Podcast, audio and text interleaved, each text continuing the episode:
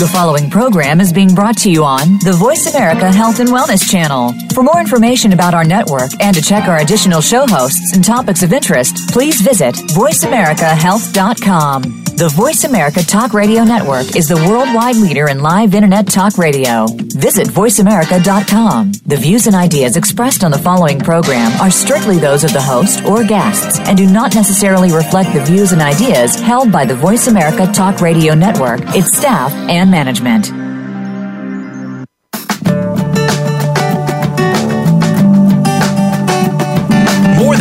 40% of people in their 40s and 50s have both an aging parent and a child under the age of 21. Caring for people in multiple generations demands time, love, attention, and more. Welcome to Caught Between Generations with your host, Dr. Meryl Griff.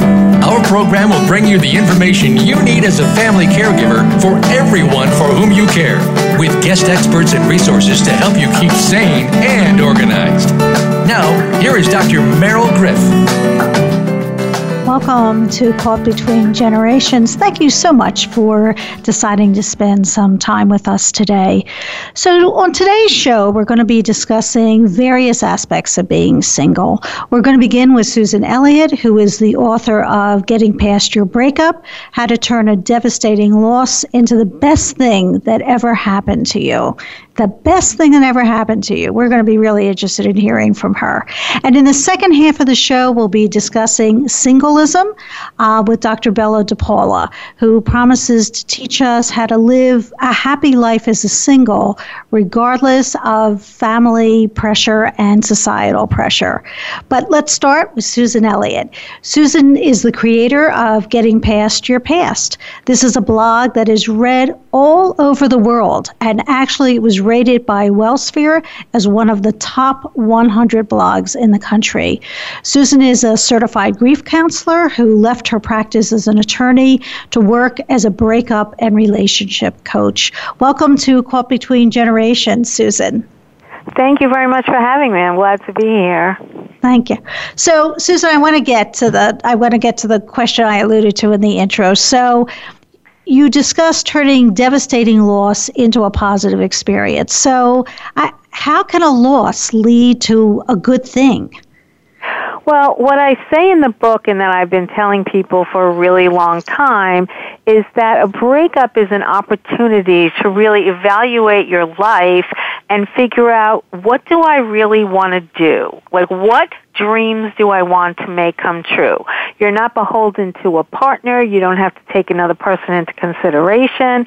And if you put your energy into building a new life, you really can move past your breakup and into the life that you've always wanted to have. So, how do you get yourself refocused? I mean, I would think that after a breakup, you're upset and you're you're mourning and you're grieving and you're angry and you're all of these things. I mean, mm-hmm. how do you get yourself focused on on moving forward to a what may be a more positive life? Well, one of the things that I tell people is you have to pay attention to your grief. And one of the things that people try to do is to shortcut their grief and to suppress it, repress it, get into another relationship right away. You know, do anything they can do to stop feeling as bad as they really feel. And I tell people you have to get through this by grieving the loss and healing it and leaving it behind. But if we did nothing but that, we would just be depressed. You know, there's a lot of people who just couldn't, you know, most of us just couldn't handle having to grieve, you know, 24 hours a day, especially, you know, after the first couple of weeks. So I tell people you have to balance the grief with building a new life and feeling good about yourself. It can't be all grief all the time and it can't be no grief either. There has to be a balance. I, I know that that period of grieving changes and differs from person to person, but just approximately, approximately, how long do you think that that goes on for? Well, I think that it depends on how many losses you haven't grieved. You know, one of the things that happens when we have a loss is we're not just feeling the pain of this loss, but we're feeling the pain of all the other losses that we've never really dealt with. So that's what happened to me when my first marriage ended. I was suddenly face to face with all these losses that I just had not paid any attention to. So I usually tell people if that's the case, or even if that's not the case, even if this is your first big loss, give your grief, you know, it's due for the first couple of weeks where, you know, you do feel completely horrible and you can't think about anything else. But after a couple of weeks, you have to start doing the balance act and you have to start doing a bit of grief every day and doing a bit of building every day. It, it's a balance and that process can go on for months. The, the reason I asked you that question actually was because um, there were many people I, I saw as, as a therapist that you know other people were telling them you know get over it already. You know right. it's it's been eight weeks. You, you know right. just get over it already. As if you know you know you should only grieve for six or eight weeks and then you should be done. Right. Um, so i'm glad to hear you say that it can go on for a longer period of time yeah, Susan, and I've done things, you know, I've told people, you know, stupid things that other people say. You know, they say, you know, there's more fish in the sea. They say, don't waste your tears on this person. They say, just go back into another relationship. So a lot of people get really bad advice from people that mean well, but they just don't know what they're talking about. I like that. They just don't know what they're talking about. see, you can see if someone says something stupid to you, you can say, "No, no, no." Susan Elliott, who is who is a world-renowned expert, told me you just don't know what you're talking about. I love it. So, Susan, do you do you think there's a difference between a breakup in a relationship between people who are not married versus people who are married? Well, I think that, you know, as an attorney, I can talk about the legalities. And, you know, marriage is a legal contract, so you have to go through the courts, and a lot of that is you know, it's very trying when people have a really difficult breakup, a lot of anger, a lot of tit for tat, and they're doing that in court. But when people are not married but they've lived together, you know, courts don't want to divide their pots and pans. And, you know, th- so there's pros and cons to each one, but I think that the legal implications of a marriage can make the relationship in, break up in one, in one respect a lot harder. But in another respect, at least there's rules and regulations as to how it goes. So, while we're talking about differences in response, do you think there is a difference in the way women respond to a breakup as opposed to how men respond to the breakup? Yeah, absolutely. And, you know, I had a friend, before I even got into this line of work, I had a friend who used to say, women, you know, they break up, they cry, they call their friends, they eat hot fudge sundaes, you know, and in a few months they get over it but a guy will act like nothing happened and then eight week and then eight months from the time of the breakup he throws himself in front of a car. Wow. That was a pretty strong statement. Right. I, so what we're saying is without becoming suicidal here right. you know is that women women will show their emotion men tend but and i think that's good to know because i think sometimes women see men you know not responding and they interpret that as they really don't care nothing impacts them you know absolutely but you know you think about the way women behave if a man behaved that way it would be unacceptable for his peer group, his family, and probably the woman he broke up with. Well, you're right about that. You're absolutely right about that. So let me get into no contact, okay? okay? Because you talk about going no contact after after a breakup, but but what if you can avoid that? I mean, what if you have children? I mean, sometimes you have mutual friends, you have family events, I mean, sometimes you work together. I mean, what do you? How do you do that? Well, the, the advice that I give people is to make any necessary communication brief, businesslike, and make sure it's necessary.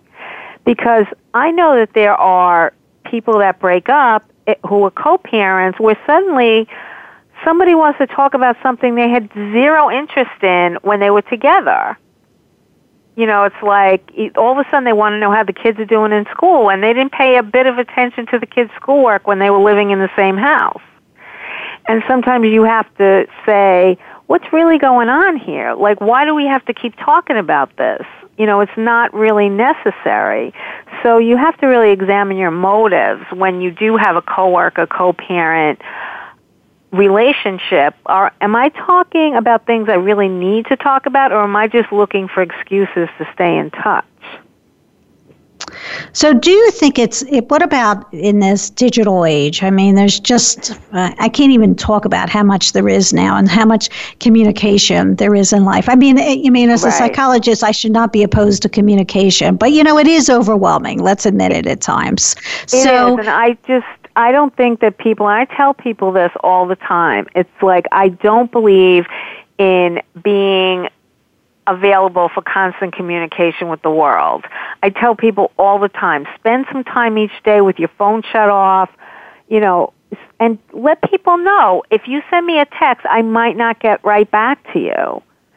And I've had clients who will say, "Well, you know, they'll think something happened to me." And I said, "Yeah, because they're so because they have you trained to answer every text they send and you're allowing them to train you. So now you have to train them that if you don't hear from me, nothing bad has happened. I'm just having some time for myself.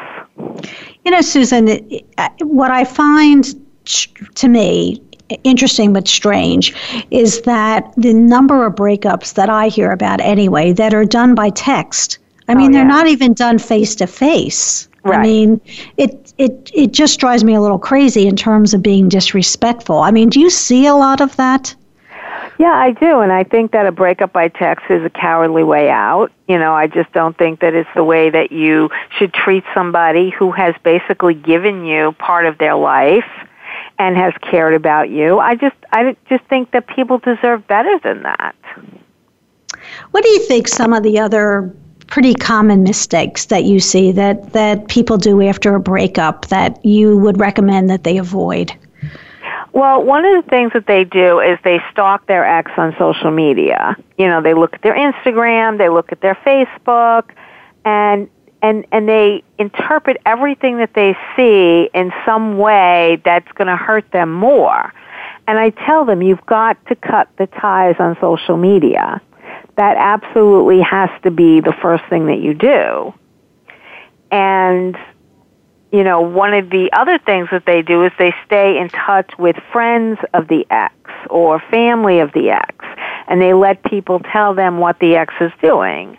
So even though they're not having direct contact, they're having what I call passive contact and it's keeping you involved and aware of your ex at a time when you should be moving on and thinking about you and only you. So, talking about mistakes, talk to me a little bit about rules around and behaviors around children, because when you talk about you know, keeping track of what your ex is doing. Unfortunately, mm-hmm. when you have children, it's one of the easiest ways to keep track uh, of what the other person's doing. So, w- what are the rules that you recommend um, around children? I recommend that parents let children know that they shouldn't come home and sort of tattle on the other parent. You know, shouldn't tell the mother or the father what the other one is doing you know, children have to be taught boundaries, and that's part of the boundaries because children have an agenda too. And some children might want to get their parents back together, so they'll tell one parent, you know, you better hurry up and, you know, get back together with mom because she's starting to date somebody, you know, and you never know exactly why kids are bringing tales back and forth, but they need to understand that these are two different households, there's two different rules, and you know, don't be carrying, you know, it's just not appropriate for kids to be doing anyway. Right. So we've been talking to Susan Elliott, who is the author of Getting Past Your Breakup How to Turn a Devastating Loss into the Best Thing That Ever Happened to You. When we come back, we're going to be talking about tips for really actually moving on um, and trying to make a decision about whether you're going to love again or love again, but, you know, still live alone. We'll be right back.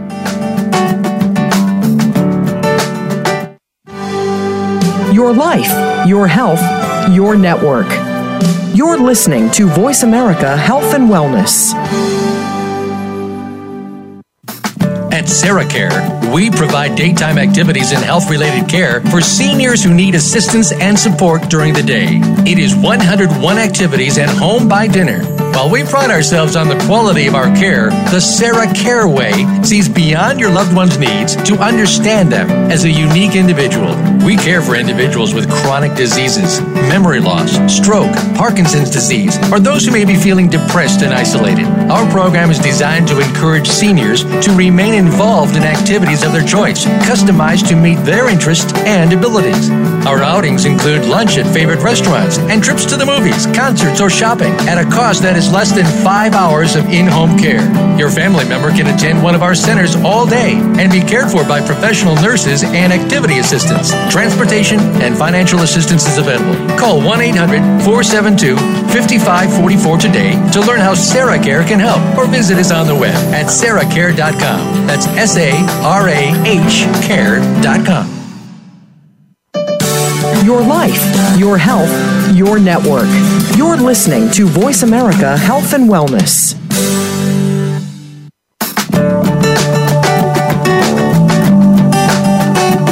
You are listening to Caught Between Generations. To reach our program today, please call 1 866 472 5792.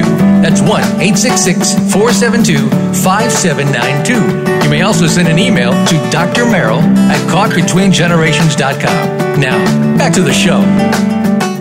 Welcome back to Caught Between Generations. We've been talking to Susan Elliott, who's the author of Getting Past Your Breakup, and she's been giving us great advice about thing, issues like no contact and common mistakes that people make uh, afterwards, and how to start getting over the loss and finding some balance in your life. Susan Elliott is also the author of Getting Back Out There Secrets to Successful Dating and Finding Real Love After the big breakup. But one of the things that Susan and I share is a common feeling that it's very, very important that one of the things you have to do is to take care of yourself. It's just critical. So, Susan, can you share with us some ways that you feel people can find balance and can begin to take care of themselves? Yeah, I think that one of the things that uh, people need to know is that getting past a breakup is really difficult. And getting past the breakup, you usually have a hit to your self-esteem. So you have to make sure, you have to become aware of your self-talk and that you're not saying negative things to yourself about yourself, that you're saying positive things because we show the world what we're worth and we show the world how we deserve to be treated. And if we're not treating ourselves well, nobody else is going to treat us well. So we have to be really aware of our self-talk. We have to make it real positive, and we also have to spend some time each and every week doing some nice things for ourselves, you know, pampering ourselves, you know, giving ourselves some time and some space, you know, and some goodies that make us feel better about who we are. So one of the things you, you talk about is positive affirmations. Can can you give us an example of that? Yeah, I think that when uh, when people uh, break up, a lot of times they'll be saying, "Oh, I was, you know, such a lunatic, and I was, you know, maybe I'm ugly, and maybe I'm this, and maybe I'm that." And I tell people, you know, if you have a, a self-image of, you know, that you're ugly, and I use this as an example because uh, you would not believe the attractive women who think like this, and even attractive men. Like he must have dropped me because I was ugly. You can't go from I'm ugly to I'm the most beautiful person in the world because you just won't believe it. But you have to think about positive things about you. Everybody has compliments that they've received in their life. You have nice hair, you have nice teeth, you're a pleasant looking person, you have a nice smile. So if you if you hear yourself putting yourself down, think about those things. I'm a pleasant person with a nice smile.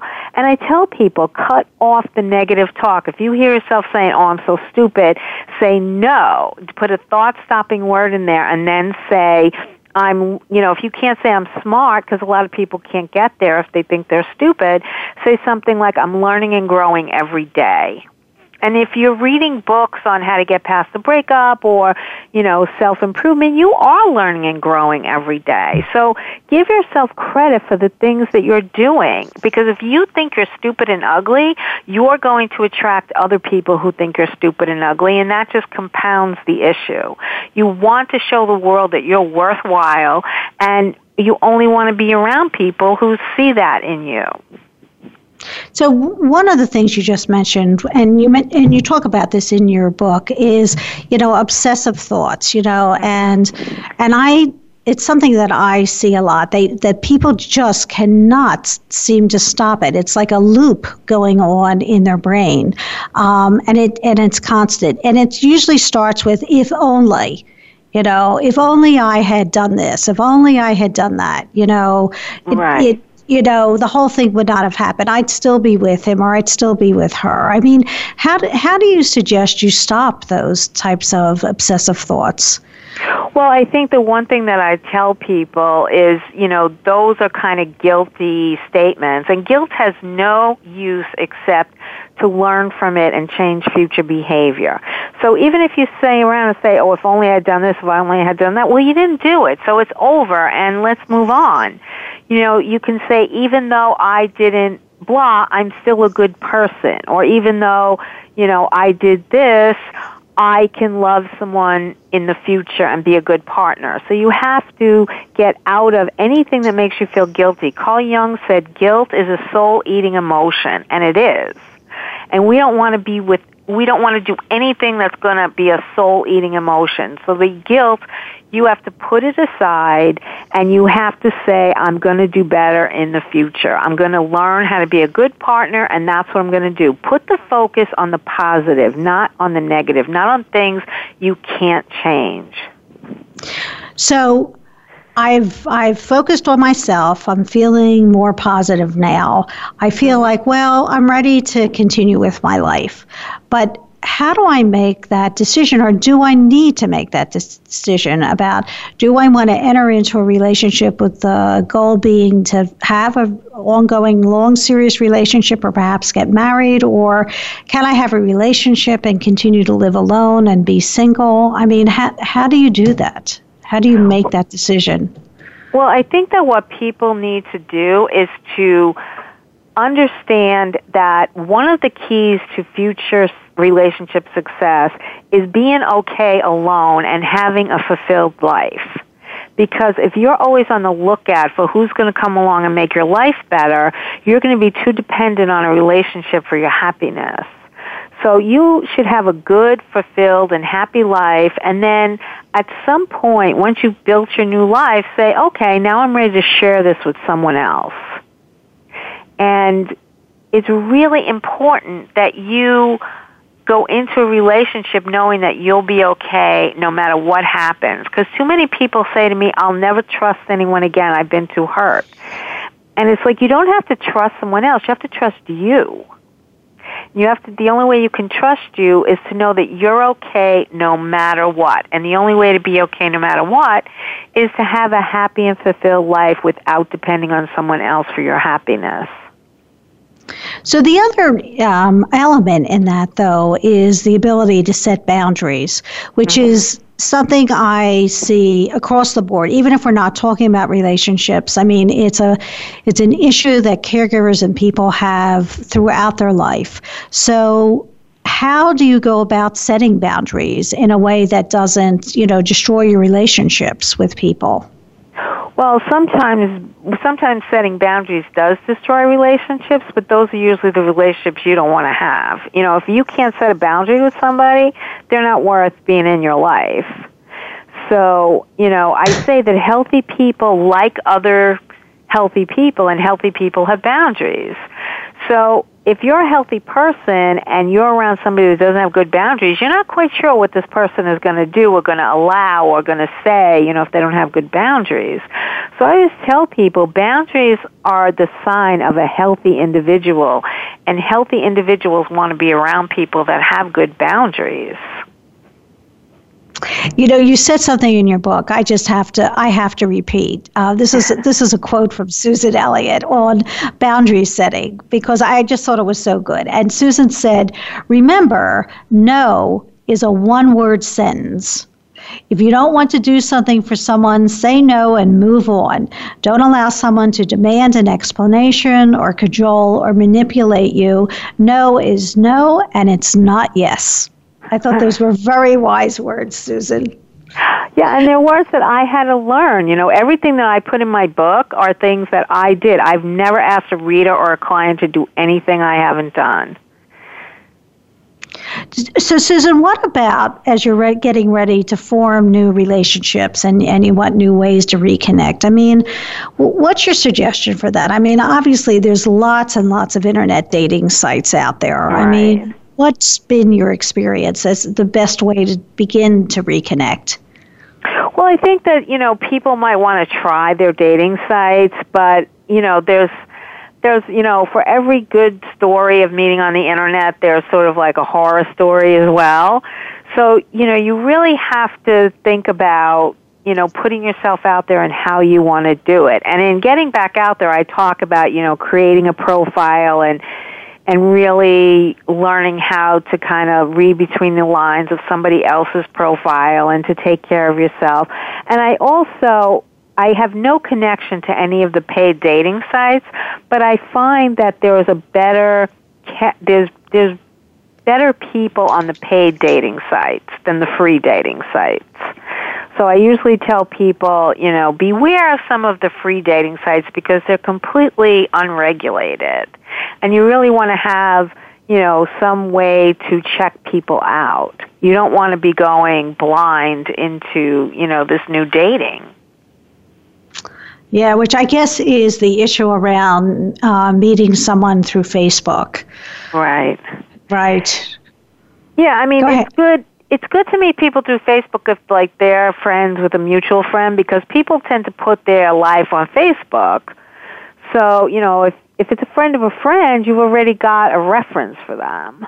So, you know, that's that can be good in a way. But the other thing is that people on Facebook put the good parts of their life. Like nobody's putting a picture of when the car broke down and they got into a screaming fight with their mother. You know, nobody's putting that on Facebook. So you have to understand that Facebook is just the mm-hmm. happy moments mm. of people's lives and it's not it's not totally accurate. I love that. It's like, no, I'm not posting the picture of myself when I first get up in the morning and I have no makeup on. Exactly. Right. yeah, it's not it's not a true representation of someone's life. It's all the happy little moments. I you know, it's it. it's like watching someone's vacation films over and over and over again. Susan, it's been great having you here. Give us your contact information. Tell us about your blog. The blog is at www.gettingpastyourbreakup.com. Um, I also have a lot of videos on uh, YouTube, which is on uh, the channel is Getting Past Your Past, and we also have a Facebook group, which is Getting Past Your Breakup, and a Facebook page, which is Getting ba- Past Your Breakup. And I also write for Psychology Today, so you can find me on there as well. Susan Elliott, thank you so much for being with us today. Oh, you're very welcome. It was great. Thank you for having me. Thank you. Stay tuned. We'll be back with Dr. Bella DePaulo, and we'll be talking about uh, living a very, very happy life as a single.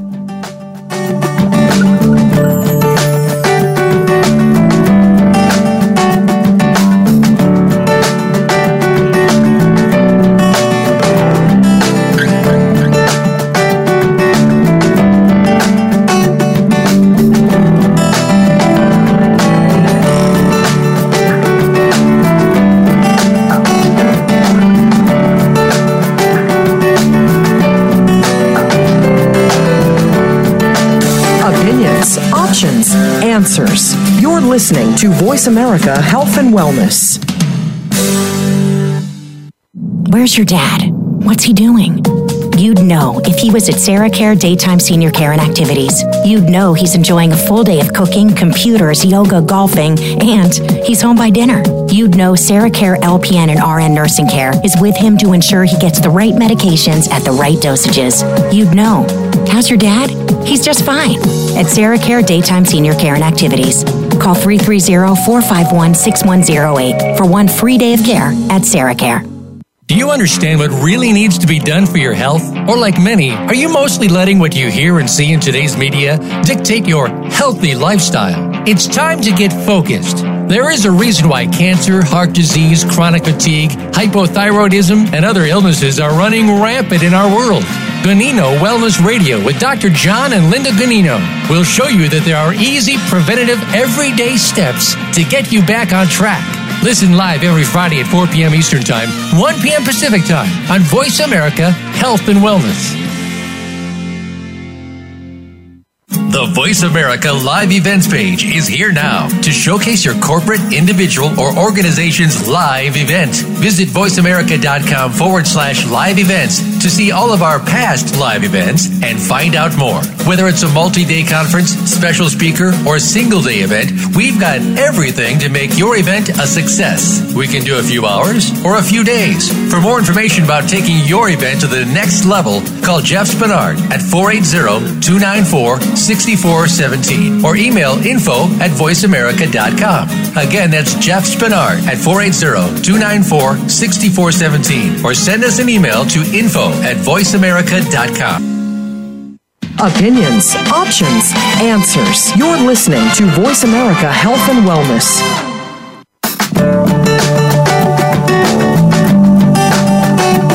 You are listening to Caught Between Generations. To reach our program today, please call 1 866 472 5792. That's 1 866 472 5792. May also send an email to Dr. Merrill at caughtbetweengenerations.com. Now, back to the show. Hi, welcome back. I am Dr. Merle, and we were just speaking with Susan Elliott about how to survive a breakup and how to begin to focus on yourself and build a new life and begin to move on. And one of the issues we considered was whether to become involved in a relationship with the goal to you know, become remarried or to continue to live uh, life as a single. You know, I think one of the reasons I've heard people tell me uh, that they ha- have so much difficulty deciding what to do is based on their fears of what being single really means. So, I hear lots of stories about going to a restaurant, going to a movie, you know, and the negative vibes they get in doing that, being excluded from events for couples, being uncomfortable and being made to be uncomfortable uh, at family events. So, our next guest is Dr. Bella DePaulo, and Dr. DePaulo is the author of Singled Out How Singles Are Stereotyped, Stigmatized, and Ignored, and Still Live Happily Ever After. She writes a blog entitled Living Single for The Atlantic Magazine. Welcome to Caught Between Generations. Thank you so much. I just wanted to say my blog is for Psychology Today. Oh, I'm sorry about that. Okay. no problem. Thank you Dr. for the great introduction. Dr. DePaulo, who writes a great blog for Psychology Today. sorry about that. So, no problem. You know, Dr. DePaulo, usually I don't talk about statistics because, you know, statistics, let's face it, um, are can be kind of boring, you know. but it well, they can be. But in in reading your book, I mean, it was very very interesting to read about this like growing exponentially number of single people in the, in the U.S. I mean, yeah. why? Why do you think that is? I mean, it was it was interesting. Yeah, it's amazing. There are nearly as many people who are not married as married, 109 million just in the United States. And another fun statistic, even though you don't like them, people spend more years of their adult life not married than married. So I like to say single life really is the better part of our adult lives. And there are lots of people, lots of reasons for the growing number of single people. You know, we don't need marriage in the really basic way we used to. Women especially, women used to need to marry for financial security because it was so hard for women to get good jobs. And now that there are more jobs for women, even when they don't pay as much as they pay men, it still allows women to take care of themselves financially and maybe even some kids so they're no longer tethered to a husband for economic life support. And it used to be really stigmatized to have sex outside of marriage, and that's not true anymore. Sometimes it seems like the reverse is true. um, and you can have children outside of marriage too. So the big, important parts of life that used to be only available through marriage, especially if you were a woman, now are available to single people too. And what we've found in studies of single people in lots of different places is that they are living full, complete, meaningful, and fulfilling lives. They're connected to other people. They have more friends than married people do. They also have this option to savor their solitude, their time alone, which can be good for creativity and rejuvenation and spirituality and personal growth. Um, they pursue their passions. They often prefer meaningful work more than married people do. So, in all sorts of ways, single people are living full and complete and rewarding and meaningful lives. Now, what you also said is also true, which is that there are ways in which single people are stereotyped and stigmatized. You know, when when uh, your cup when your friends get coupled and they ditch you and they start dating only couples and you get left out. I mean, that's really painful. And when your family thinks there's something wrong with you because you're single, all those things do happen. But what I think is really amazing is that despite the ways that people are stereotyped and stigmatized, single people still on the on the whole do really well and that the that's what's behind the subtitle of my book, How Singles Are Stereotyped, Stigmatized, and Ignored, and Still Live Happily Ever After.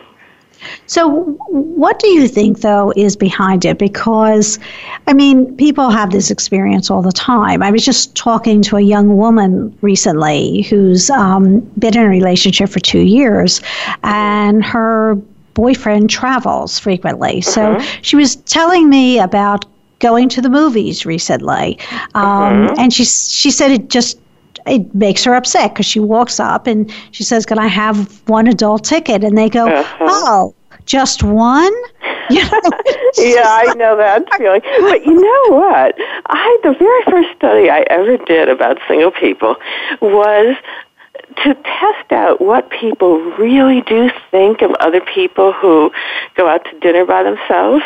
And we created these uh, situations where you could see the same person either with what seems to be a you know their part their romantic partner or friends or by themselves and people were no more negative about the person dining alone than they were about the person dining with a romantic partner. So a lot of that is with, is in our heads. You know, we think other people are judging us negatively, but in fact, sometimes they're thinking, "I wish that could be me," or "She looks so relaxed," or or they look at a couple and say, you know, they just feel like they have to be with each other. they don't have anything to say. And so I think some of that we have to be careful not to um, um, not to make too much out of our uncomfortable feelings because maybe other people aren't thinking what we think they are. Well, let's talk about that. I mean, you talk, you have a number of myths um, in your Mhm. book um, that I found very, very interesting. Um, and they really resonated with a lot of the things that I hear my own clients talk about. So, one of them was, you know, Oh, you poor thing. You're miserable and, and your life is just tragic.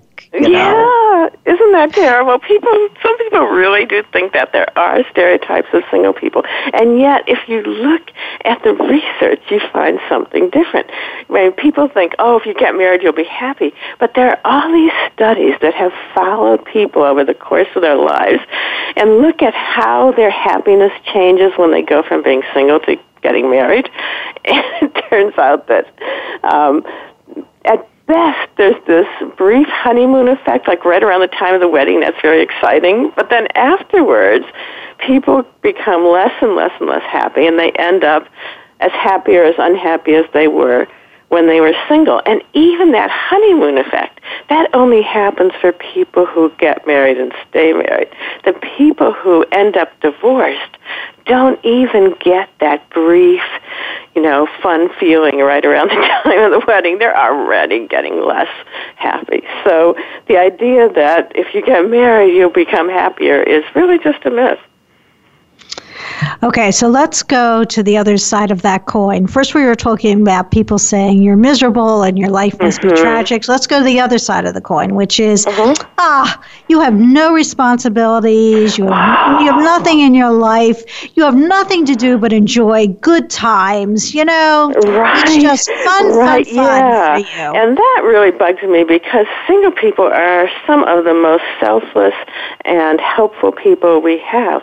So, for example, if you when your parents are getting older and need help, it's their single grown children who are much more likely to help them than their married children are. When somebody needs help over a sustained period of time, say three months or more, and I don't even mean just your relatives, anybody, single people are more likely to jump in and help. If you look at people who help do volunteering um, in every domain except one, which is religious organizations. Single people do more volunteering than um, married people do. They're more connected with their neighbors. They're doing more to keep their communities going. Um, they're more often the life of the cities in in downtown areas. So the this idea that single people don't have anyone, they don't have anything to do, their lives are empty is exactly wrong. I think that, you know, many of our listeners are caregivers. And I think that, though, is one of the issues that they have is that they may willingly want to do that and, and will do it, mm-hmm. but the expectation is yeah. that you will take responsibility for this because yeah. you have no responsibilities. Right, and that is so hurtful and so wrong. It is. It's a value judgment on your life as a single person that whatever you're doing in your life is not as worthy, is not as um, worthy of respect as what a married person is doing in their life. And of course, single people have their own lives. And you know, the other thing about that that is so wrongheaded is that if a single person takes time off from work to care for someone, they don't have a second income to fall back on. It's not like they can do what a married person can do and say to their spouse, I've got to take care of mom. You you know, step up at the work, or you bring in them, you bring in the bacon for this next couple of months or years or however long it takes to do that. All right, we've been talking to Dr. Bella DePaulo, who is the author of Singled Out How Singles Are Stereotyped, Stigmatized, and Ignored, and Still Live Happily Ever After. When we return, we're going to do one last myth I want to talk about, and that is about single parents. And then I want to ask Dr. DePaulo's advice about how you handle some of these commonly encountered situations we've been discussing, um, such as going out with uh, your friends, going out in couples, and family events. We'll be right back.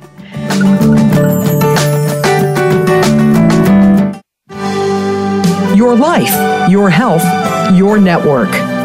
You're listening to Voice America Health and Wellness. At SarahCare, we provide daytime activities and health related care for seniors who need assistance and support during the day. It is 101 activities and home by dinner. While we pride ourselves on the quality of our care, the Sarah Care Way sees beyond your loved one's needs to understand them as a unique individual. We care for individuals with chronic diseases, memory loss, stroke, Parkinson's disease, or those who may be feeling depressed and isolated. Our program is designed to encourage seniors to remain involved in activities of their choice, customized to meet their interests and abilities. Our outings include lunch at favorite restaurants and trips to the movies, concerts, or shopping at a cost that is less than five hours of in home care. Your family member can attend one of our centers all day and be cared for by professional nurses and activity assistants. Transportation and financial assistance is available. Call 1 800 472 5544 today to learn how Sarah Care can help or visit us on the web at sarahcare.com. That's S A R A H care.com.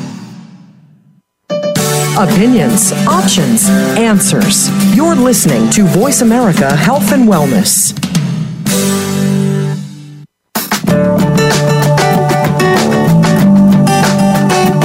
You are listening to Caught Between Generations. To reach our program today, please call 1 866 472 5792. That's 1 866 472 5792. May also send an email to Dr. Merrill at caughtbetweengenerations.com. Now, back to the show. Welcome back to Caught Between Generations. I am Dr. Merrill, and I am here with Dr. Bella DePaulo, who is the author of Singled Out. And we've been discussing living a life as a single and still being happy. We were talking about a variety of myths that surround singles. Um, and Dr. DePaulo, one of those myths is has to do with single parents. And I love the the title of your chapter. It's it's attention single parents. Your kids are doomed. I mean, I love that. I mean, it's like doomed. It's such a. Yeah. It's not even like they maybe they won't do as well. No, they're doomed. yeah, and that is such a common belief about the children of single parents. And yet, when I went and looked at the research and looked at what it really shows, when you find that children of single parents aren't doing as well after a divorce, often what really happens is that their troubles were starting while the parents were still married and were fighting all the time. And what really is hard for children is conflict or a cold, uncaring household. But if you have a parent, including a single parent, who really cares about the child and has a great bond with them, that child is probably going to be fine. And in fact, there's also research that looks at all the different kinds of families in a household and households where a child might be raised. So two married parents, a single parent, multi generational, adoptive, step families, etc.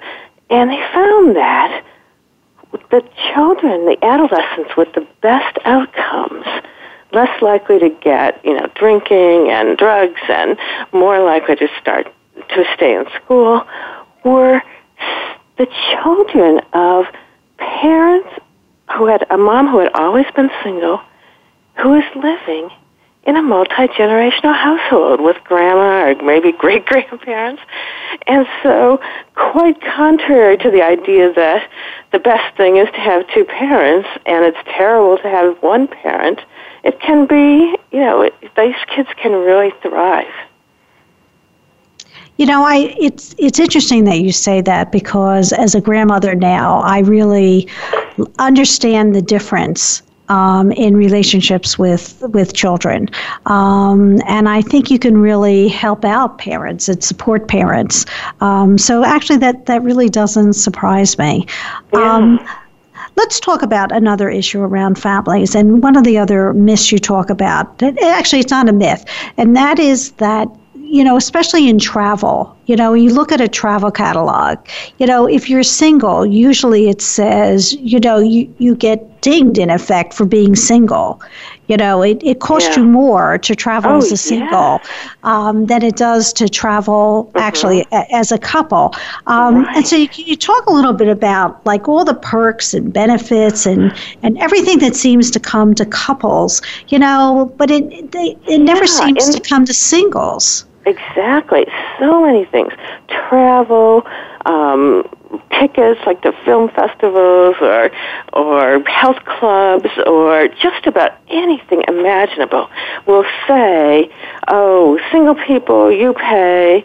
Um, you know, married people you pay two hundred dollars, single people you pay a hundred and fifty. so um, single people are paying more per person than people who are coupled, and that happens in so many ways, in so many different contexts that it really adds up. And it's not just in the marketplace where that happens. Even in our federal laws, there are more than a thousand ways that people who are officially married get benefits and protections that people who are single do not. And they include things like, you know, I, I can work side by side with a colleague for years and years and years. And if my married colleague dies, he can leave his benefits, his Social Security to his wife, and my same Social Security benefits that I worked for all those years, they go back into the system. I can't leave them to a sibling or a close friend, and nobody can leave them to me. And there are all sorts of tax benefits that married people got, and some of those were the reasons, among the reasons why so many people work so hard to make same-sex marriage legal so that um, same-sex couples could get the same benefits but that still leaves out single people of all sexual orientations and identities who are left holding the bag. You know, they still are second class citizens who don't get any of these benefits and protections. You know, I never thought about it. You're right. You can't designate a beneficiary. Like for your insurance, you know, mm-hmm. like your life insurance, you can designate right. a beneficiary, whoever you mm-hmm. want, actually. Right. But you can't right. do that with your Social Security. That's right. That's right. Yeah. Wow. Wow. Okay, that ought to become another issue. We'll talk about it another day. Because so so you are so great at responding to this. I, I really do want to ask your advice because I think sometimes people need scripts to help them mm-hmm. get through situations. They need to kind of know what to say. So yeah. let's just take a, a, simple example. Okay. Mm-hmm. So I do go to the restaurant. All right? mm-hmm. and I say table for one, and they say just one yes, or, I would say it's one, not just one. I've done that. so, it, it so kind of, it kind of dawns on them you know, it's like they don't even, it's, when they say things like that, it's not necessarily that they're trying to be mean to you. It's like they've absorbed this whole cultural way of thinking about singles. And if they get someone who's smiling and, and, you know, not self-conscious and not acting all apologetic for being there by themselves and say, one, please, you know, not just one. I think it, it's, it's an educational moment. So what would you say to them? I mean, when they would you just ignore it, or is there something oh, you can say, actually say to them? Just one, I'd say one, not just one. so let's talk about the dreaded family event, okay? And and yeah. you go, and of course, then there's there's always a group of people that will say something like, "Oh, you're still alone." Or you're still single um, or haven't met anyone yeah, yet? I Have you tried those dating sites? Maybe that would work for you, sweetheart. you know? Yeah, you know, I think single people, especially if you really do like your single life, you should never ever be apologetic about it. And you can say, I haven't tried the dating sites because I'm not interested in dating and talk about all the aspects of your single life that are so um, meaningful to you. You know, the, what are the passions you're pursuing? Who are the people who are important to you? I think one of the things that we really get wrong in our society is that we undervalue friends. And friends can be so important to us. Um, maybe especially to single people, but they should be important to everyone else too. And so when people only ask you about whether you're seeing the kind of person that maybe you're having sex with, that's a little narrow-minded, you know. Many of our friends, yeah. so could you, I, I never thought of saying something like that, but you know, I guess you I guess you could say, you know, yeah. no, but the sex is great. Thank you. yeah, really. That's a good one so, what about the issue of your friends and everyone's going out as couples, and you tend not to get invited um, because you know at that point you're not with someone significant, so you would you would go by yourself. I mean, is there a way you can approach your friends? Um, yeah, that's a hard one, and I've actually asked people, well, why is it that I might not make it specifically about me. I I might say, well, why is it that you seem to be just socializing with other couples? And they have a hard time with that. And I think asking the question in a way, if you can make it sound non-judgmental and just curious, you know, I'm curious, why is it that, you know, that the people that you hang out with are all other couples? And I think that maybe we'll turn on a little tiny light bulb, like, yeah, why am I doing this? Hmm. We've been talking to Dr. Bella DePaulo. We've been having a great time. You you just sound like just your your book is great and you sound fabulous. So Thank um, you. That is so nice of you. Oh, so tell us um, how we can contact you. Tell us quickly about your your books, blogs, okay. webinars, whatever you have. Sure. Um, my webpage is belladepaulo.com, B E L L A D E P A U L O dot com, and there's a contact um, page on my website. And my book is Singled Out How Singles Are Stereotyped, Stigmatized, and Ignored, and Still Live Happily Ever After. I have a whole bunch of other books too, but that has always been my favorite. And I write the Living Single column for Psychology Today, and yes. do lots of other writing too. So um, lots of stuff to look at if you're interesting, interested. Thank you so much. You've been a fabulous guest, really. okay, thank you so thank much. You. We've learned a lot from you. Thank you so much. Okay, bye.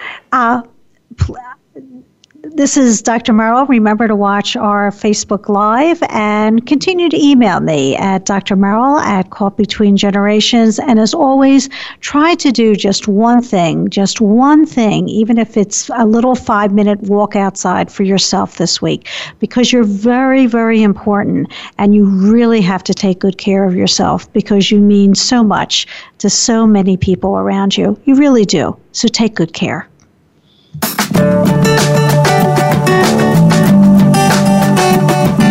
Thank you for tuning in to Caught Between Generations with Dr. Merle Griff. Our program is live every Thursday at 3 p.m. Eastern Time, 12 noon Pacific Time on the Voice America Health and Wellness Channel. We hope to see you here next week.